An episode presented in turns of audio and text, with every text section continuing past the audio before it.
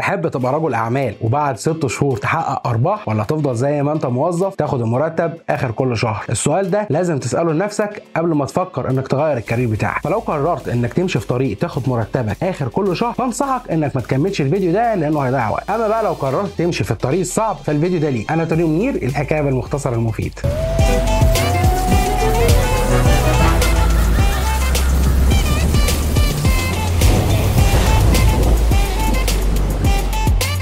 لو بتشوفني دلوقتي يبقى انت أكيد اخترت الطريق الصعب. الفكرة بكل بساطة هي التجارة الإلكترونية. أو بمعنى أصح فكرة استغلال التجارة الإلكترونية. أي مشروع بيحتاج راس مال كبير رواتب موظفين وإيجار وغيره. الموضوع سهل مش صعب. كل الشركات اللي حواليك بدأوا من الصفر بدأوا من لا شيء. بس الفكرة إنها كانت مجرد فكرة. أوبر وكريم كانوا فكرة. أمازون كانت فكرة وغيرهم كتير. بس الأفكار دي لما اتنفذت صح بقت واقع وبتساوي فلوس كتير جدا. اللي عايز أقوله إنك ما تستناش الفرصة. غامر واتعب وفكر فكر وافضل طول الوقت طور من نفسك. بكل بساطة انت ممكن تعمل application أو website تعرض عليه المنتجات. ومش شرط تكون انت صاحب المنتج. ممكن تنزل عند التجار وتصور البضاعة بتاعتهم وترفعها عندك. أو لو انت حتى صاحب حرفة ممكن تعمل نفس الكلام. أو لو أنتوا حتى مجموعة أصحاب ممكن تشتركوا مع بعض وتبقوا إيد واحدة وتعملوا website خاص بيكوا و application اللي عايز أقوله دايما يفوز باللذات المغامر ما تنساش تعمل like و share و subscribe وتفعل زر الجرس عشان كل جديد يوصل لك. الحكاية بالمختصر مفيد. سلام.